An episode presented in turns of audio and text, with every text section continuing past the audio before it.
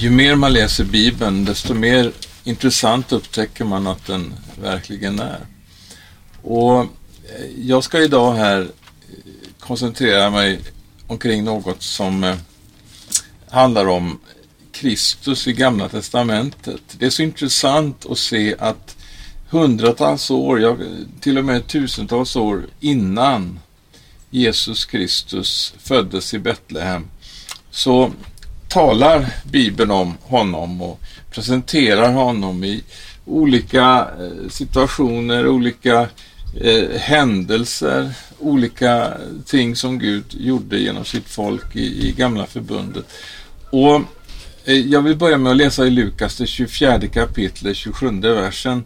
Där har vi Jesus som eh, eh, efter sin uppståndelse är tillsammans med sina lärjungar och de går där och diskuterar det som har skett. Jesus har blivit hängd på ett kors och han har blivit lagd i en grav och, och det känns som att nu är det slutet på det här som de ju trodde verkligen skulle bli deras framtid. Men då kommer Jesus och slår slag med de här två Emmaus-vandrarna som vi kallar dem och eh, han ser att de ser väldigt nedstämda och deprimerade ut. Men då börjar Jesus ett bibelstudium. Eh, och det står i den här versen att han började med Mose och alla profeterna och förklarade för dem vad det stod om honom i alla skrifterna.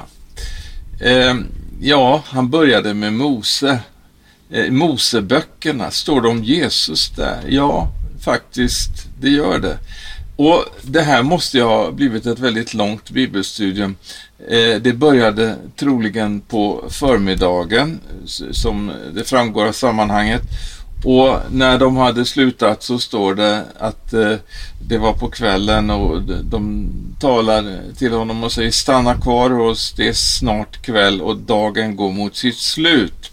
Så att eh, det var många timmar uppenbarligen som Jesus använde där för att gå igenom hela gamla testamentet och visa bok för bok att Jesus finns med där i kapitel efter kapitel.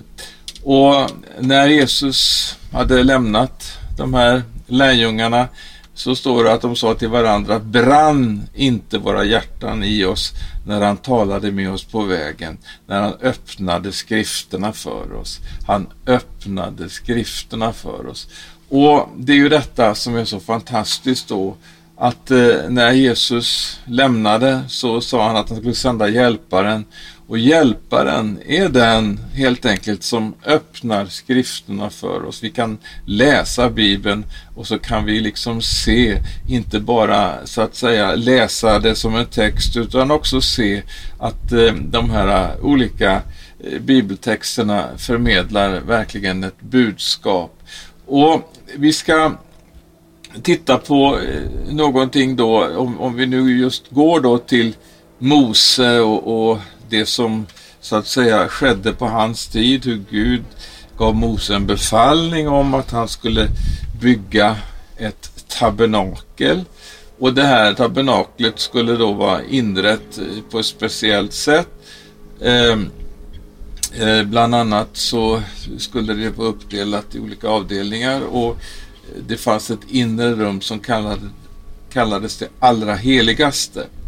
Och där skulle det placeras eh, någonting. Jag ska läsa innan till från Andra Mosebok 25 och från den eh, tionde versen.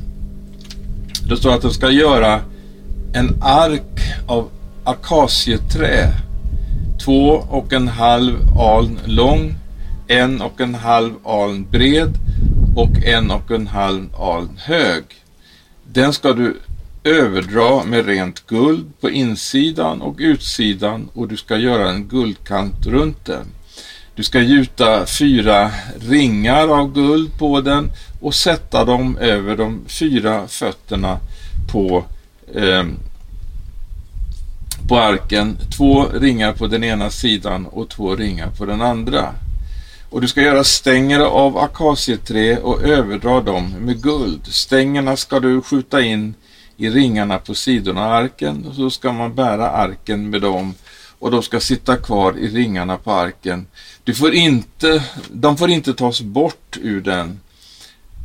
Eh, I arken ska du lägga vittnesbördet som jag ska ge dig. Du ska göra en nådastol av rent guld, två och en halv aln lång och en, halv, en och en halv aln bred. Och du ska göra två keruber av guld, i hamrat arbete ska du göra dem och sätta dem vid de båda ändarna på nådastolen. Sätt en kerub vid ena änden och en vid den andra. I ett stycke med nådastolen ska du göra keruberna vid dessa båda ändar. Keruberna ska breda ut sina vingar uppåt så att de sträcker Eh, så att de täcker nådastolen med sina vingar. Deras ansikten ska vara vända mot varandra. Mot nådastolen ska kerubernas ansikten vara vända. Du ska sätta nådastolen ovanpå arken och i arken ska du lägga vittnesbördet som jag ska ge dig. Där ska jag göra mig känd för dig och från nådastolen, från platsen mellan de båda keruberna som står på vittnesbördets ark, ska jag tala med dig om allt som jag genom dig ska befalla Israels barn. Ja, funderar någon, vad har det här med Jesus Kristus att göra? Ja, det är väldigt intressant både så att säga vad, vad, vad den här arken var gjord utav, vilka material och också liksom vad den innehöll och vi ska titta lite på det. Det står att arken var av akacieträ överdragen med guld på utsidan och insidan. Och trä, det är ju bilden i Bibeln så är det en bild på det mänskliga. Och guld, den ska vara överdragen med guld, det är ju också en bild då på det gudomliga. Och om vi tittar på Jesus, han var 100% människa, men han var också 100% Gud. Och vi kan se det när vi läser om honom i evangelierna, så står det att eh, om honom att eh, hans mänskliga sida kom fram när han eh, visade att han blev hungrig när han inte fick mat. Men hans gudomliga sida, den uppenbarades när han sa Jag är livets bröd. Den som kommer till mig ska aldrig hungra och den som tror på mig ska aldrig törsta. Eh, så att här ser vi både en mänsklig och en, en, en, en, en gudomlig sida. Och eh, hans mänskliga sida framträder när han inte fick vatten och han törstade. Men den, den gudomliga sidan trädde fram när han eh, ropar Om någon är törstig, kom till mig och drick. Den som tror på mig, som skriften säger, ur hans innersta ska strömmar av levande vatten flyta fram. Vi ser också det här tillfället när, eh, eh man, eh, när Jesus får veta att Lazarus, en av hans bästa vänner, var död. Så står det att han grät tillsammans med dem som sörjde eh, Lazarus. Men så står det längre fram i samma kapitel att han eh, säger att man ska ta bort stenen framför graven och, och, och, och, han ropar in i graven där Lazarus kom ut och Lazarus han kommer ut ur graven. Så att Jesus han var både människa till 100 procent och Gud till 100 procent. Eh, och, och, när vi nu tittar på det här med den här eh, förbundsarken som det då kallas så, så finns det ju många detaljer där och vi kan ju inte gå in på allt det men det beskrivs i Hebreerbrevet eh, nionde kapitlet ifrån den fjärde versen så här att eh, i det här tabernaklet så fanns det då ett inre rum, det allra heligaste. Och där i det rummet så fanns då förbundsarken som vi läste om här, som var helt överdragen med guld. Och i den fanns en guldkruka med mannat. Eh, där fanns också Arons stav som hade grönskat samt förbundets tavlor.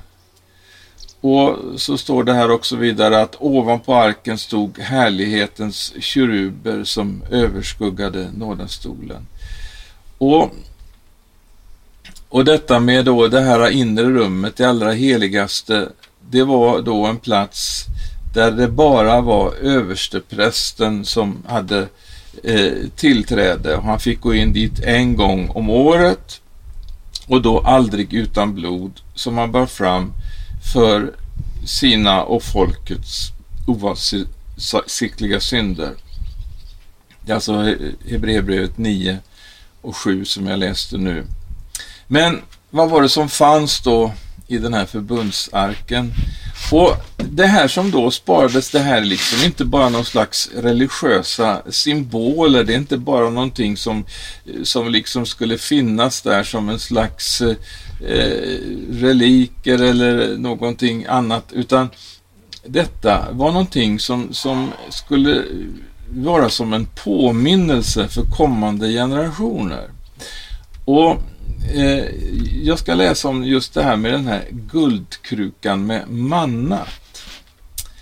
Eh, manna, det vet vi eh, som har läst Bibeln att det var någonting som Israels barn fick som föda i öknen. Det kom från himlen. Det var Gud som så att säga försåg sitt folk med mat där ute i öknen. Och jag ska läsa från Andra Mosebok 16 och 1. Eh, där det står så här, eh, för att det var ju så att Gud hade en hel del problem med det här folket. Och, och, man hade liksom kommit ut ifrån Egypten och man hade kvar liksom, eh, man hade kommit ut ifrån Egypten men Egypten kanske inte helt hade kommit ut ur dem. Och det var mycket klagan och många som längtade tillbaka till någonting gammalt. Och det står i Andra Mosebok 16 och 1. Hela Israels församling bröt sedan upp från Elim och kom på femtonde dagen i andra månaden efter sitt uttåg ur Egypten fram till öknen Sin mellan Elim och Sinai. Och hela Israels församling klagade mot Mose och Aron i öknen och sa till dem om vi ändå hade fått dö för Herrens hand i Egypten. Där satt vi vid köttgrytorna och åt oss mätta. Men ni har fört oss hit ut i öknen för att låta hela församlingen dö av svält. Då sa Herren till Mose, se jag ska låta det regna bröd från himlen åt er. Folket ska gå ut och samla så mycket de behöver för varje dag. Så ska jag pröva dem om de vill vandra efter min lag eller inte. Och i trettonde versen till eh, Aron och Mose så, så, så står det så här. Han säger att ta ett kärl och lägg en gomer manna i det och ställ det inför Herren. Det ska bevaras för kommande släkten. Och det var alltså det man gjorde när man då sparade mannat i den här guldskålen som man då förvarade i den här arken. Det, det var någonting som skulle påminna eh, kommande generationer om att Gud hade varit trofast i deras historia. Han hade försett dem där i öknen med manna för varje dag. Men det var också så att det här mannat, det var liksom dagsransonen, det var det de skulle ha för den dagen. Gud skulle för varje dag förse dem med det som de behövde. Och det här är någonting som är viktigt också för oss i vår tid att förstå att Gud, han har verkligen ett eh, omsorg och han vill verkligen vara med oss på alla livets områden. Han vill helt enkelt vara vår Gud, vår Herre. Och jag ska läsa från psalm 78 och 17 också. Eh, just om det här, för att här är som en ständig påminnelse om eh, detta med, med eh, hur lätt det är så att säga att förfalla till otro och tvivel och uppror mot Gud. Och, och, det var just därför det var så viktigt med de här påminnelserna. Det som fanns där i den här förbundsarken, den där skålen med det där mannat som ju bara vittnade om hur trofast Gud hade varit i historien. Men när vi läser här i Psaltaren så står det så här att men de fortsatte att synda mot honom. De gjorde uppror mot den högste i öknen. De frestade Gud i sina hjärtan genom att kräva mat efter sitt begär. Då de talade mot Gud, de sa, kan Gud duka ett bord i öknen? Visst slog han klippan så att vattnet flödade och bäckar strömmade fram, men kan han också ge oss bröd eller skaffa kött åt sitt folk? När Herren hörde detta blev han vred. Eld blossade upp mot Jakob, vrede välde fram mot Israel, för de trodde inte på Gud och litade inte på hans frälsning. Ändå gav han befallning åt skyarna i höjden och öppnade himlens portar. Han lät manna regna över dem till mat och gav dem säd från himlen. Människor fick äta änglars bröd. Han sände dem mat så att de blev mätta.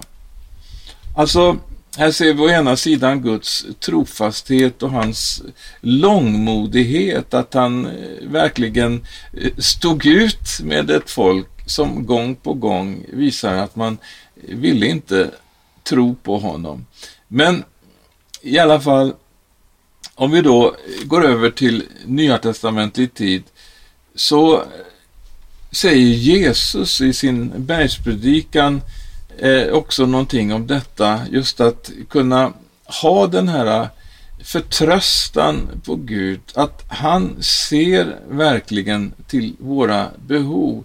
Vi behöver inte leva som hedningarna, vi behöver inte så att säga oroa oss eh, för någonting, utan vi kan överlämna våra liv åt eh, Herren och, och be, som Jesus säger, Ge oss idag vårt dagliga bröd. Herren har ett manna för den dag som är inne och han har också det för alla kommande dagar. Och där i Matteus det sjätte kapitlet som eh, vi nu läser ur så kan vi fortsätta ifrån den 25 versen där det står så här. Därför säger jag er, bekymra er inte för ert liv eller vad ni ska äta eller dricka, eller för er kropp vad ni ska klä er med. Är inte livet mer än maten och kroppen mer än kläderna? Se på himlens fåglar. De sår inte, de skördar inte och samlar inte i lador. Och ändå föder er himmelske far dem. Är inte ni värda mycket mer än dem? Och vem av er kan med sitt bekymmer lägga en enda aln till sin livslängd? Och varför bekymrar ni er för kläder? Se på ängens liljor, hur de växer. De arbetar inte och spinner inte. Men jag säger er, inte en Salomo i all sin prakt var klädd som en av dem. Om nu Gud ger sådana kläder åt gräset som idag står på ängen och imorgon kastas i ugnen, hur mycket mer ska han då inte klä er? Så lite tro ni har. Bekymra er därför inte och fråga inte vad ska vi äta? Vad ska vi dricka? Eller vad ska vi klä oss med? Allt detta söker hedningarna efter men er himmelske far vet att ni behöver allt detta. Nej, sök först Guds rike och hans rättfärdighet, så ska ni få allt det andra också. Så att Herren vill verkligen vara vår försörjare. Han vill att vi verkligen ska överlämna oss åt honom på alla livets områden för att han har verkligen både resurser och omsorg och, och han älskar oss så högt så han vill inte att vi ska lida någon nöd. Och det här är ju viktigt då naturligtvis på vårt eh, privata område eh, och, och så som familjer. Men naturligtvis också i allra högsta grad som församling, som Guds församling. Det är så viktigt att det är Herren som är vår försörjare, att vi inte väljer andra försörjare. Vi, vi, har ju sett, eh, det har ju blivit uppenbart, väldigt uppenbart på senare tid, vilka plågor och våndor som, har, som drabbar de församlingar som, som låter staten och kommunen ta över försörjningsansvaret. Och vilket avfall och vilket beroende eh, eh utav en annan försörjare eh, eh som, som, som, som verkligen har skapat den här situationen. Staten har gett sina pengar för att använda det som ett styrmedel och vi kan se verkligen att eh, det har skett ett eh, stort avfall. Eh, så att eh, det är viktigt vem det är som är vår försörjare, att vi har honom, han som är vår skapare, han har omsorg om oss. Och och vad var det då som gjorde att man så att säga inte ville ha Herren som sin försörjare? Ja, det var otro hela vägen. Det var genom otro som de vände sig mot Egypten. Det var genom otro som de inte fick komma in genom landet.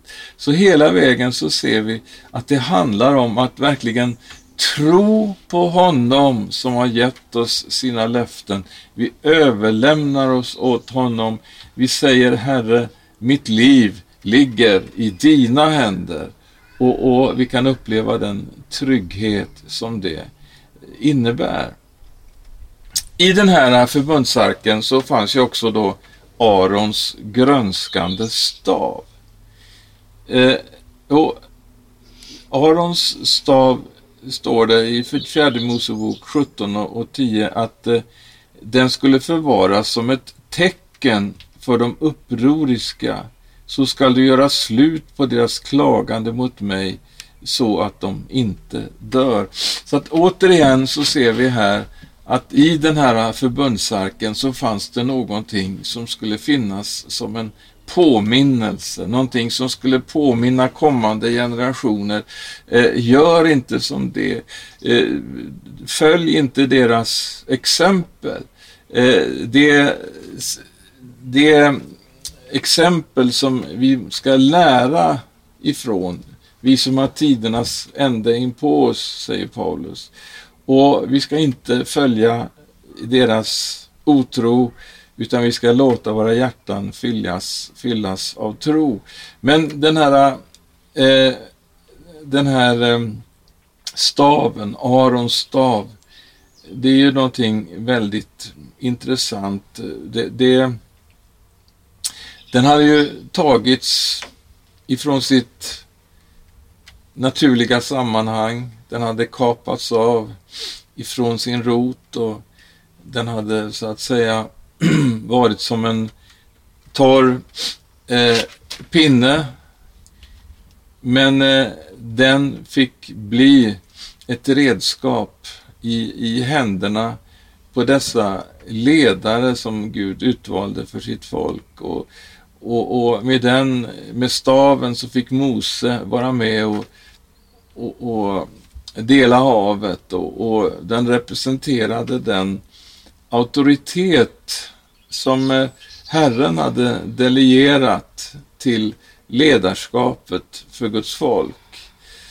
Eh, och, och det här var ju då det som utspelade sig här Eh, eh, i, i det här eh, sammanhanget, det vi läste i fjärde Mosebok 17, eh, så handlar det just om att folket klagade igen.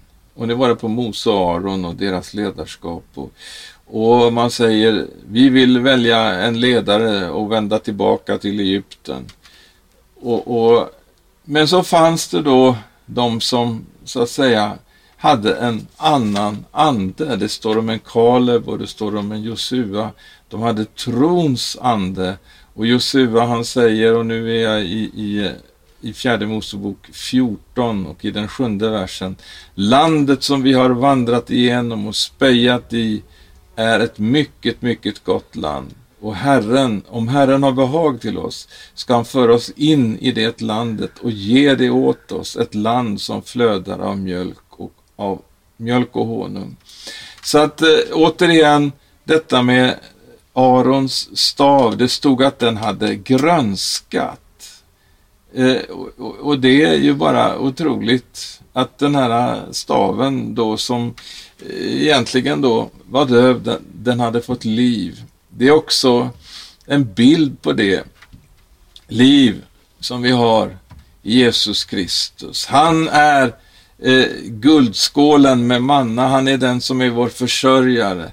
Han är också den som har gett oss liv, han är den som, som låter, så att säga, det, för oss från död till liv, han låter eh, den här torra staven grönska. Det är en påminnelse om verkligen hur underbar han är som ger oss liv. I den här förbundsarken så var det då ytterligare en sak som fanns där och det var förbundets tavlor. Och Gud var väldigt angelägen om just detta att hans ord skulle få vara grundfundamentet. Eh, det står ju för övrigt om Jesus att han är ordet. Och eh, det här var liksom det som de ordningar som Gud hade ställt upp, det var ju inte för att liksom begränsa och, och, och, så att säga göra det svårt för folket utan det var ju tvärtom.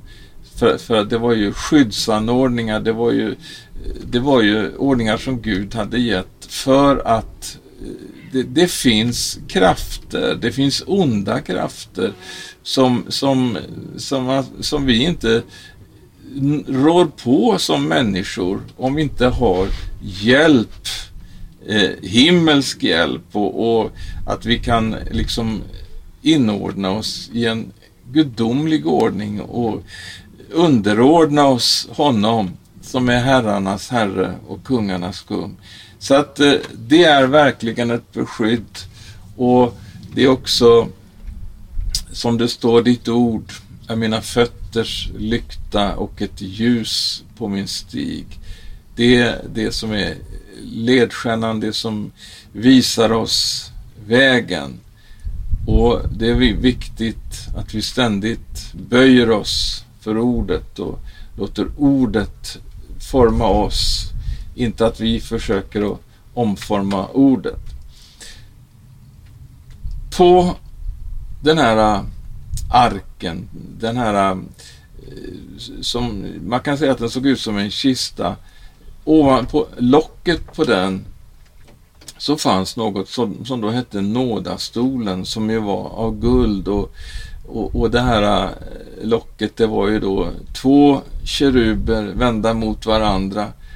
Och det var hit då som översteprästen fick komma och, och, och stänka utav det här blodet som han hade med sig för att eh, sona folkets synder. Eh, det, det, det, står om det på flera ställen och, och eh, vi, vi, kan eh, vi kan exempelvis ja, vi kan läsa hur det här förklaras i Nya Testamentet, hur Jesus kommer som den här översteprästen för ett helt nytt förbund eh, i Hebreerbrevet 9 och 11. Men nu har Kristus kommit som överstepräst för det goda som skulle komma genom det större och fullkomligare tabernaklet som inte är gjort av människohand och alltså inte tillhör den här skapelsen, gick han in i det allra heligaste en gång för alla inte med bockars och kalvars blod, utan med sitt eget blod och vann en evig återlösning. Om nu redan blodet av bockar och tjurar och askan från en kviga kan stänkas eh, på de orena och, och helga till yttre renhet, hur mycket mer ska då inte Kristi blod rena våra samveten från döda gärningar till att tjäna den levande guden. Han har genom den evige ande framburit sig själv som ett felfritt offer åt Gud. Därför är Kristus medlare för ett nytt förbund, eh, för att de som är kallade ska få det utlovade eviga arvet när han nu med sin död har friköpt oss från överträdelserna under det förra förbundet. Och Paulus, han förklarar det här i Romarbrevet 3 och 23. Eh, han säger att alla har syndat och saknar härligheten från Gud. Och de förklaras rättfärdiga som en gåva av hans nåd Därför att eh, de är friköpta av Kristus Jesus. Honom har Gud ställt fram som en nådastol. Alltså det var så locket på, på den här eh, förbundsarken. Gud har ställt fram honom som en nådastol.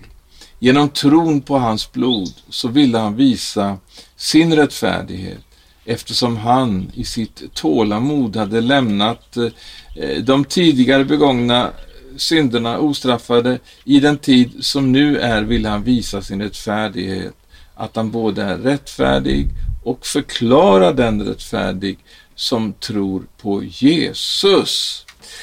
Och så att här ser vi detta med förbundsarken. Här hade vi alltså först eh, själva materialet, hur den var byggd. Det var akacieträ, det mänskliga, det var guld, det var gudomligt. Eh, och så har vi då i arken så hittar vi den här guldskålen med manna, påminnelsen om hur Jesus Kristus verkligen är den som vill vara vår försörjare. Sen har vi Arons stav som grönskade, den stav som hade blivit kapad ifrån den rot där den tidigare hade varit. Och eh, nu så står det att den grönskade därför att den hade fått liv, liv genom Jesus Kristus. Så har vi också förbundets tavlor som talar om Guds ord och vikten utav att vi har ordet och själva nådastolen, locket ovanpå som just talar om detta att Jesus Kristus, han är försoningen för våra synder. Hans blod är det som renar från all synd. Allt sammans det här pekar alltså framåt. Eh, århundraden innan det sker så blir det liksom i det här symbolspråket så blir det liksom förkunnat och det var så viktigt just när Moses skulle bygga eh, tabernaklet och de olika tingen som skulle finnas där att det skulle göras efter de här förebilderna, efter de här instruktionerna som Gud gav. Därför att det, det, hade ett syfte, det skulle peka framåt mot någonting som sedan skulle komma och som vi har fått uppleva. Vi har fått uppleva verkligheten. Vi behöver inte leva i symbolerna längre utan vi får ta emot Jesus med allt vad han representerar i all sin härlighet. Och det var så fantastiskt just detta genom historien med det här folket att de fick eh, eh, de hade med sig den här arken när de så att säga skulle inta landet och när de kom till Jeriko exempelvis, det står om Jeriko att eh, det var en, en stad eh, som, som, var helt tillbommad för folket.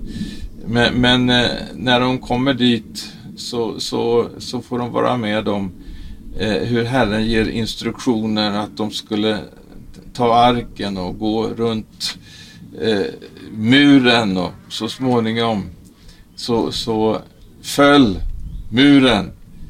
Och det var detta de hade, prästerna bar arken och så vet vi alla de andra detaljerna som Herren instruerade om.